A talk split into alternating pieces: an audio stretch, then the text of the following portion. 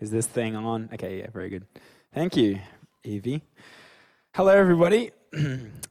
My name is Solly, as probably all of you know that. Um, so, uh, this is the last Friday night service of this year. Next week's Christmas, and we're not going to have one on Christmas Day, unfortunately. Nah, it's okay.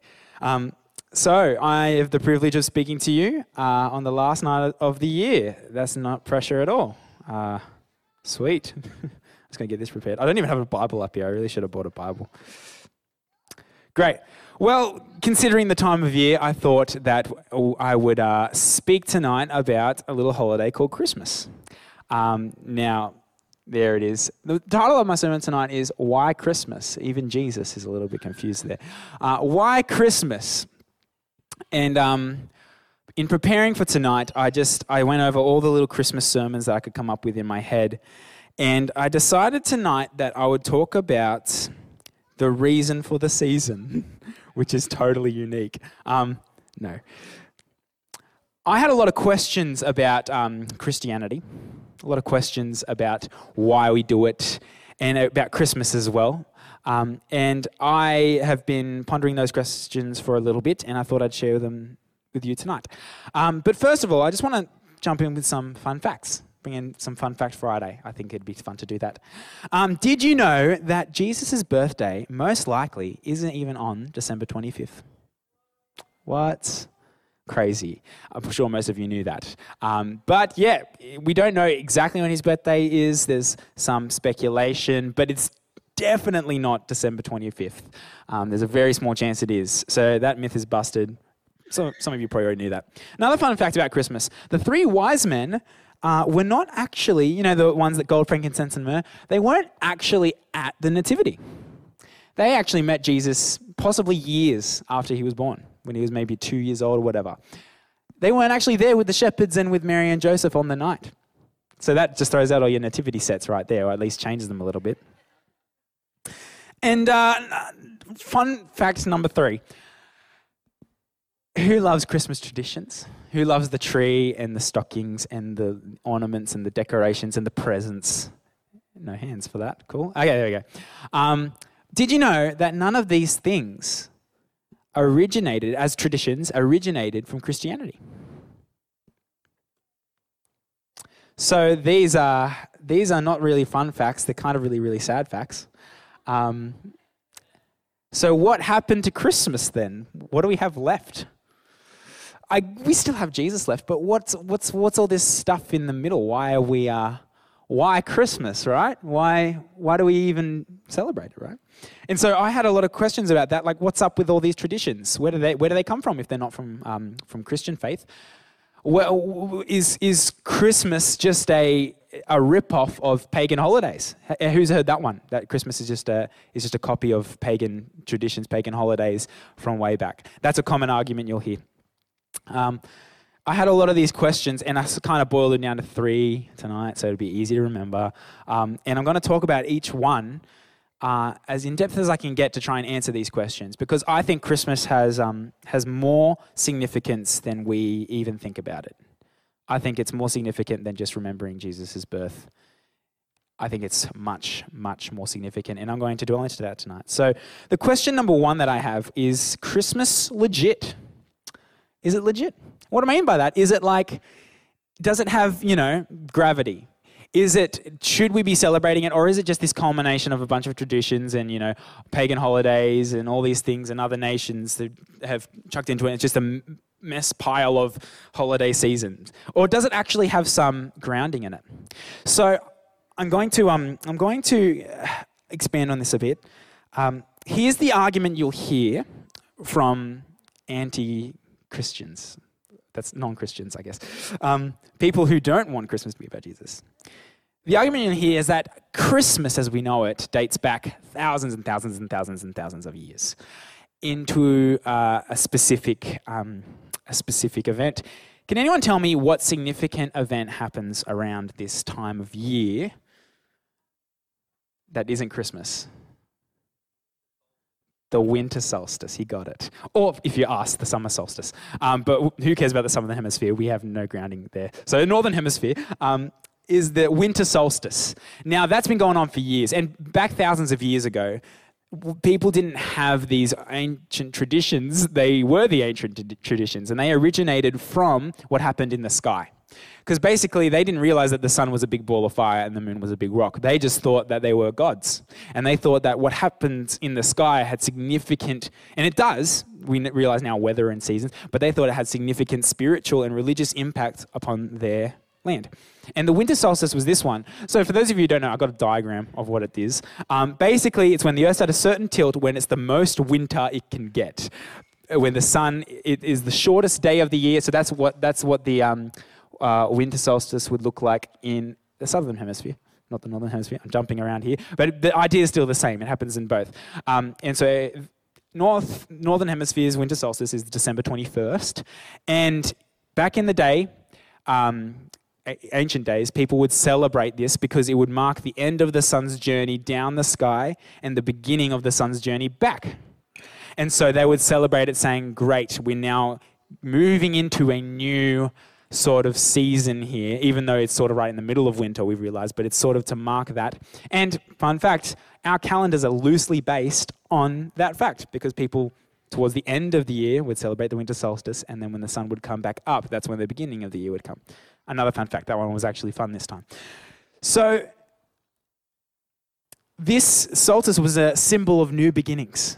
And um, all these things would come together and they'd celebrate with a huge feast. And so, uh, all these different civilizations would do this, including Rome. So Rome had a special, a special holiday, and they called it Sol Invictus. It's a pretty cool name. It means the sun is unconquered.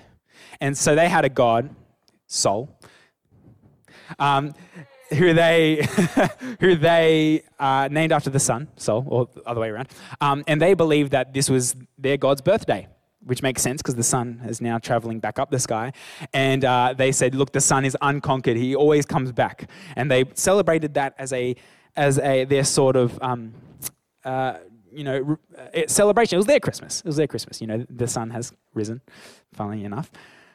So, right now, this doesn't look very good for Christmas because Christmas is right in that time. And there have been plenty and plenty of, of these uh, traditions. And even Rome, which is where Christianity's kind of started spreading in that Roman world, had this holiday. So, it only makes sense that the early Christians took this holiday and made it their own, right? Is that true? Like Ravi Zacharias would say, not even close. Not even close. This is not true, but this is what people would like you to believe. Now, the winter solstice is at that time, and there were definitely celebrations, but the Christmas we know doesn't come from that. It actually doesn't have anything to do with the winter solstice, which is pretty interesting. Um, the early Christians actually believed that Jesus' birthday was on December 25th. And they calculated this because uh, they believed that when a prophet of God died, they would have died on the same day that they were conceived. And so nine months after that day would be their birthday. And Jesus died, they could figure that out because they died right after Passover, and they figured that out to be March 25th. And what's nine months after March 25th? December 25th. So that is how the Christians got to the date that they did.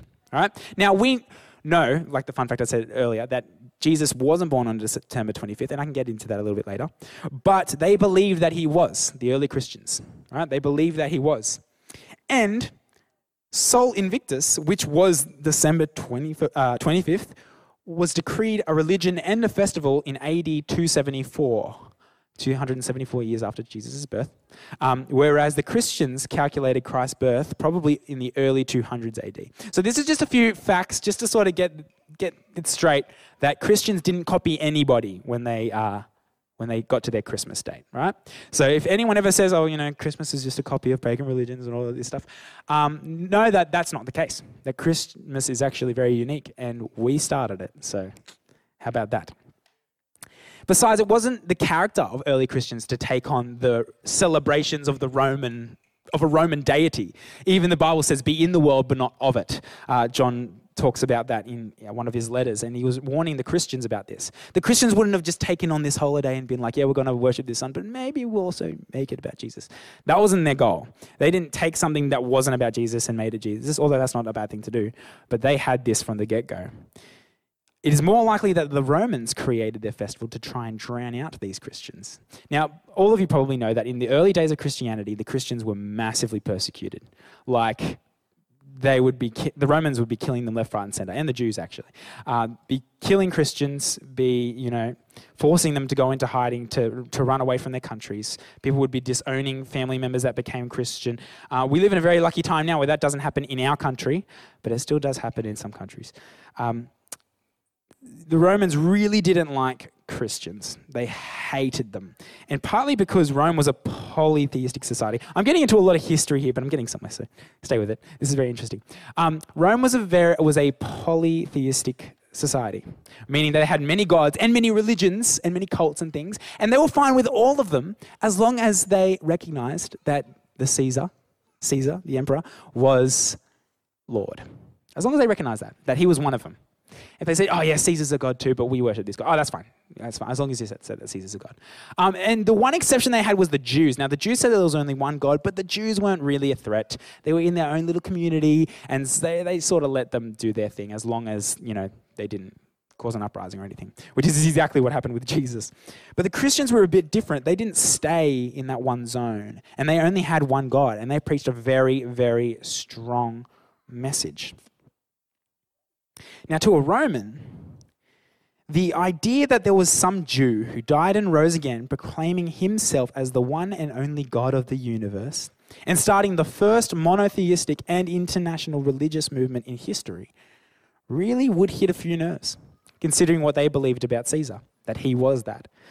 And if you said uh, Jesus is the one and true, uh, one and only God, Caesar is not God, we're not going to bow to him, that would cause a little bit of strife, right? Yeah.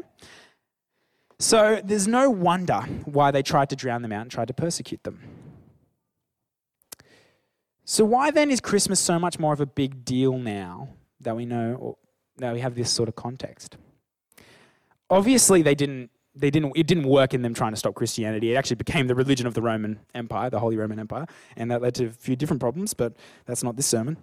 Uh, but I've noticed that today the world is beginning to pull a similar trick to the Romans that rather than just try and say, oh no, they can't celebrate, they can't do this, they've instead adopted it as their own and created the lie that Christmas is somehow inferior or came after what they say if that makes sense. So you'll see it, you'll see it everywhere. You'll see it in movies, you'll see it on little slogans, in songs, even some of the Christmas carols, uh, that, you know, Christmas really is just all about family and and love. And it is about love and his family, but more to it. But they'll say that's what it's about, you know. And they'll try and adopt this this Christmas message, make it really nice. And and we, I, I'm a bit guilty of doing this, going like, yeah, it is, you know, just about, you know, your family. It is just about, you know, joy and, and, and experiencing this. But that's not the truth. The, Christmas isn't about that. That's not the core of it. That is a part of it. Love, family, friends' presence, that's a part of it. That all these traditions are a part of it, but that's not what it is. That's not what it's about. Um, and so I say all this just to sort of give a little bit of a warning that history can repeat itself in that sort of sense. Now, no one's taking this and saying, you know, this is and persecuting all the Christians in the world and saying, you know, you can't celebrate this. But it is happening culturally. And so I just want to keep a little bit of a, a, a, a remind you to keep a little bit of a keen eye to this sort of stuff because it's so easy to get lost in the Christmas stuff. It's so easy to get uh, distracted. And uh, this is probably said every Christmas time at church. Don't get distracted from the real reason of the season. But it's so true. It needs to be reminded every year because it is such a big deal in media and in culture. Christmas just bombards you with stuff. And every single year, without a shadow of shadow, uh, shadow, I said shallow, shadow of a doubt, it will block, well, it has for me blocked the Christmas. And every year I have to dig through and find it again. The meaning of why we do Christmas. So, is Christmas legit? Yes, it is 100% legit and it's ours. You can take ownership for Christmas. It's not, you know, some different cultures. It's not, it's not, uh, and it is open to all cultures. That's what Christianity is. But it's not borrowed. It has val- It has weight to it. Christmas. Um, so just keep that in mind when you can. So, what is the meaning of Christmas? The meaning of Christmas.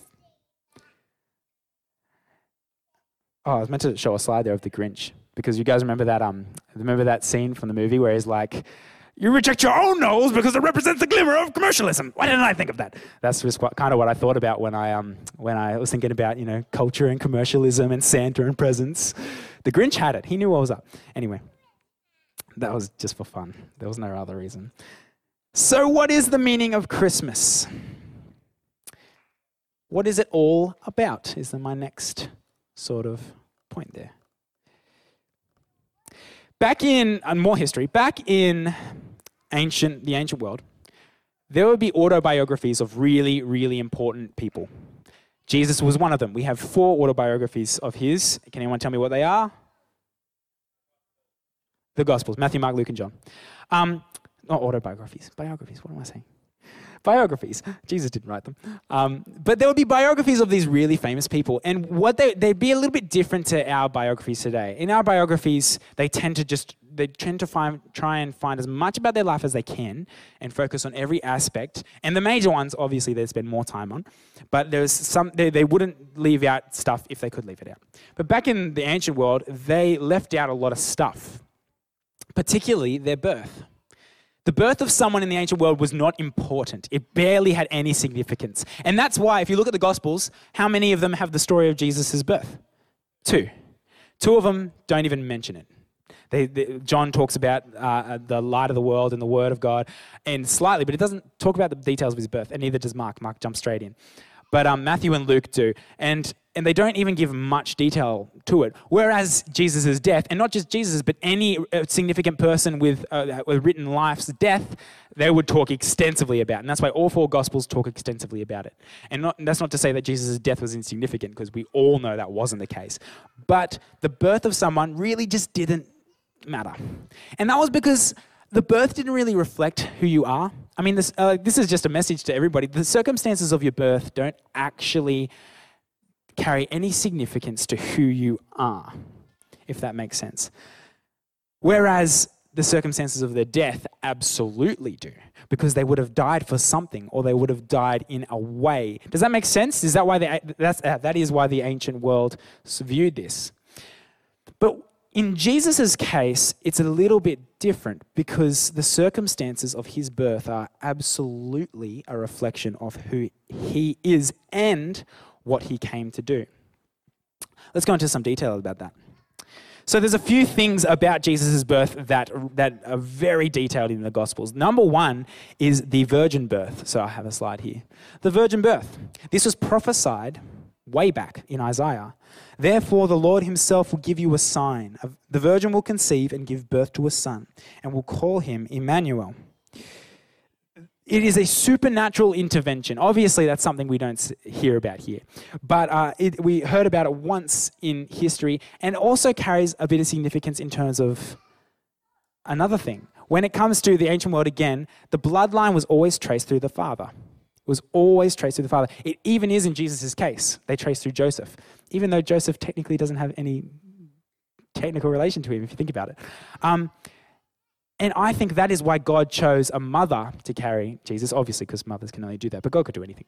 Um, everyone's seen, what's that movie with Arnold Schwarzenegger? Junior.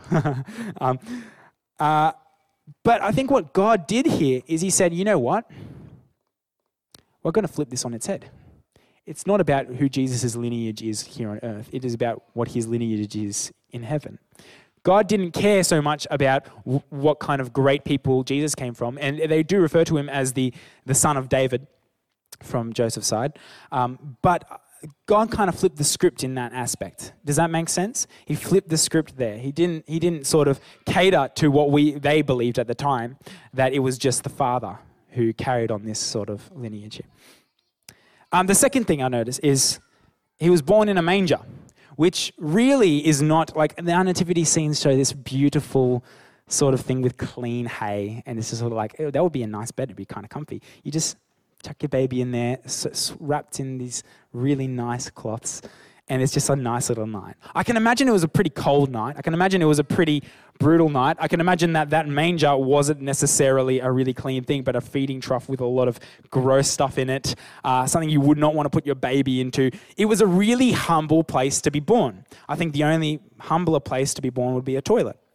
Um, luckily, Jesus wasn't born in a toilet. I don't think they had proper toilets back then. Um, but he was born in a manger, and it is such a humble beginning.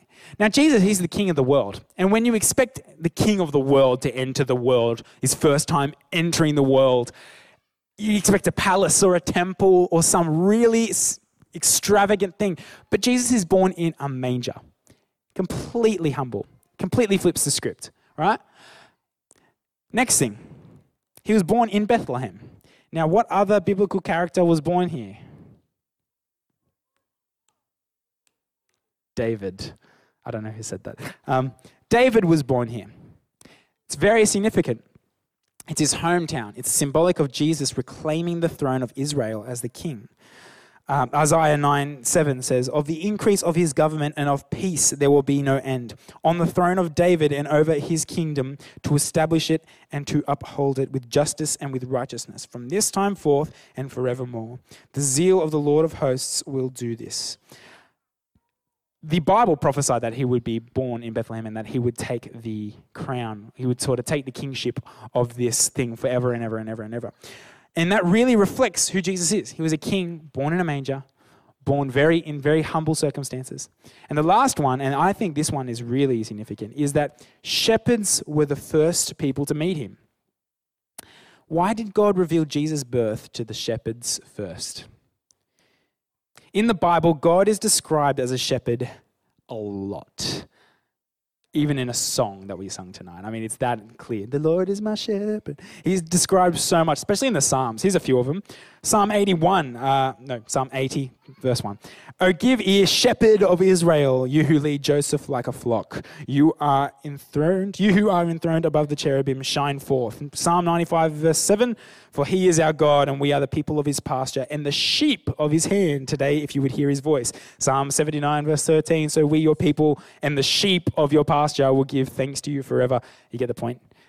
God is like a shepherd. And the reason is because shepherds, as they were known in that time, would lay down their own rights and their own dignity to care for the sheep.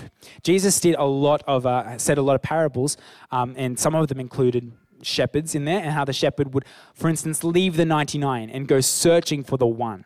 cared about every single sheep. And uh, he also uh, talked about being a good shepherd and how a good shepherd would not let his flock um, be taken by robbers.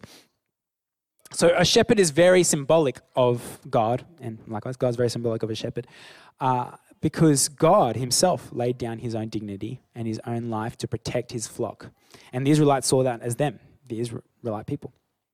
And so it's so significant that the shepherds were the first ones to see Him. Incredibly, incredibly significant. It makes sense that those who reflect the character of God would here on earth would be the f- first to see his birth, right? So, what do we deduce from all of this? Well, I deduce that Jesus is God. That the fact that all of these things happened and they were all so significantly tied in. They were prophesied. They really reflected the humility of God. The, and they, they touched on a lot of language that had to do with God, like shepherds, like, um, like being a king over Israel for all eternity. People believed that that would be God. They didn't think it'd be the Messiah. They think it'd be God, which would do two different people in their minds. So Jesus is God. He is the coming of Yahweh, restoration. And this is why we celebrate Christmas and why it is such a big deal. See, Easter, right? I always thought that Easter was the really Christian one. Easter was the one where, yeah, you definitely, definitely go to church on Easter because it's about Jesus and the eggs and all this stuff. It's it's about Jesus. It's very much Jesus centric. He, he died and he rose. And it is. It's celebrating the event that Jesus died and he rose again. There's a bit of like a feast around that. But Christmas is a reminder of something else. Through the circumstances of his birth, we can see why he came. See, he didn't just come to die. Okay, that is, that is a portion of what he did. It is super significant, but that's not why Jesus came. The, the, the, the death was a means to his why, and his why was to bring the kingdom of God, to turn the world on its head. Why was he born in a manger and not in, in, in a palace? Because he was flipping the script. Why were the shepherds the first to see him and not these really rich kings? Because he was flipping the script. He was turning the world on its head. And he was, from his birth, he was a baby. He didn't know what he was doing, God, but God did know what he was doing. Um, but Jesus, he was just a baby. But in that moment, God chose his, through his birth to show immediately why he came, and that was to flip the script, to completely change how things are done and how things are viewed, to change it completely. It wasn't about status anymore, it was about love, it was about God loving his people. Christmas reminds us that the gospel is not just that Jesus died for you, it is about how Jesus completely flipped the script. Does that make sense? So, can you see how Christmas is starting to, we're starting to dig through and uncover that real significance? We're not just saying, Happy birthday, Jesus, yay, baby Jesus in a manger. Oh, no, no, no, no, no, no, no, no, no. We're not just doing that. We are really remembering the why. Why is he here? Why did he come? What's going on there, right? And so this comes to my last question. This is where it all sort of culminates here. How should we as Christians celebrate it? because just going back to the beginning, we have all those traditions and stuff. Okay, I haven't really covered that yet. So what's the what are we doing with all that? How do we celebrate it? Do we just have a big worship service about God and, and all that? Do we just go street preaching? um, so uh, let me just talk a little bit about this. How should we should celebrate it? How I think we should celebrate it. So I want to talk quickly about a thing called Yule. Who's heard of Yule? If you watch Harry Potter, it's the Yule Ball in year four. Yeah, that's part of it. Uh, in the song, Have Yourself a Merry Little Christmas, make the Yuletide gay. It's, it's mentioned a lot, and that's because it was a Nordic winter solstice festival, funny enough. Um, the, the, the Norse would celebrate this winter solstice in much the same way that all those other ancient traditions did, that the sun would set and that it would come up, but they more celebrated it as the conquering of winter. Because you can imagine being up there in those tundra hills or whatever it is, the, the really cold places, that winter would suck. It would absolutely suck. But they would celebrate this sort of peak of winter because they were now exiting winter. Does that make sense? Who here has seen Thor? Yeah. I have too. Uh, it is a very good movie, very good series of movies, Avengers. Um, it's based on, as pretty much everyone know, on Norse mythology. And everything, I'm about to, I'm about to tell you a little bit about that. Who's, who likes mythology, like Greek, Roman, not like all this stuff? Who played Age of Mythology when they were a kid? And you'd play all that thing. I would just type in the cheat codes so I can get really, anyway. Um, so I'm going to say a lot of words in here that you, you probably be like, oh yeah, that's from Thor. so you just got to try and just connect that if you can. Um, basically, in Norse mythology, there was a, the world tree. They called it Yggdrasil. You probably heard that word from Thor. Um, it was the world tree. Everything in the universe was a part of this tree. You had Asgard up the top, it was the heavenly realm. You had Midgard, you had the seven other realms, and you had all this other stuff. Um, and then you had the Bifrost, which was what we know as the Milky Way. They thought that that Milky Way was the pathway to other worlds. That's what they believed it to be the Bifrost. Fun fact. Um, and so th- there's this uh, tradition that they knew to do with Odin and to do with all this all this stuff. They believed Odin. Have heard of Odin? The guy from Thor, Thor's dad. Um, what's Anthony Hopkins? Just imagine him as I say this. Um, he was very. They in tradition he was a very humble man, very humble God, um, and he really cared about his people in Midgard, in on earth. That's just sort of context there. So Yggdrasil grows out of the well of Urd. This is just a just a script I found. Um, a pool whose fathomless depths hold many of the most powerful forces and beings in the cosmos. Among these beings are the Norns, three I don't know that word, maidens who create the fates of all beings. One of the foremost techniques they use to shape fate is carving runes into Yggdrasil's trunk. The symbols then carry these intentions throughout the tree, affecting everything in the nine worlds. Odin watched the Norns from his seat in Asgard and envied their powers and their wisdom, and he bent his will toward the task of coming to know the runes. Since the rune's native home was in the well of Urd, which was the base of the tree, with the Norns, and since the runes do not reveal themselves to any but those who prove themselves worthy of such fearful insights and abilities, this is the cool part. Odin hung himself from a branch of Yggdrasil, pierced himself with a spear, and peered downward into the shadowy waters below. Sound familiar? He forbade any of the other gods to grant him the slightest aid, not even a sip of water. Now that sounds kind of familiar. And he stared downward and stared downward and called to the runes. Now, that sounds very familiar to a story we already know about Jesus on the cross. Even some really small details there. It's crazy the, the, the parallels you find here. It's funny, like, fun fact Jesus is older than Norse mythology, so there's that too. So, why am I telling you all this? Well, missionaries, like, does everyone get the parallels there between Odin and Jesus in that story? Everyone can see that, how he sacrificed himself. And uh, I didn't have the rest of this, but he, once getting these runes, he started to use it to help the people of Midgard, to free them from the things that these um, these maidens down the bottom of the well there were putting upon them, right? So Odin used it. He sacrificed his own self in pain, refused to take any aid to do that. Now, we're not the only ones to notice this. The missionaries to these Nordic countries became familiar with this mythology. And they noticed the parallels too. And they were really confused. They were like, did they copy that from, from the gospel? Because that sounds very familiar to the gospel to me, right? And so they noticed these. And so in evangelizing, what they did is they used the celebration and the people's beliefs to create a bridge between the Norse people and the gospel. Can you imagine being one of these Norse people who believes this and hearing that there was an actual, oh, there's the world tree there, by the way. Oh, I missed it. Um, the, can you imagine being one of these people and hearing that there was actually a man who was God coming down to earth? He, he uh, descended down, he hung himself on a tree, was pierced, suffered so that they could you know, have life.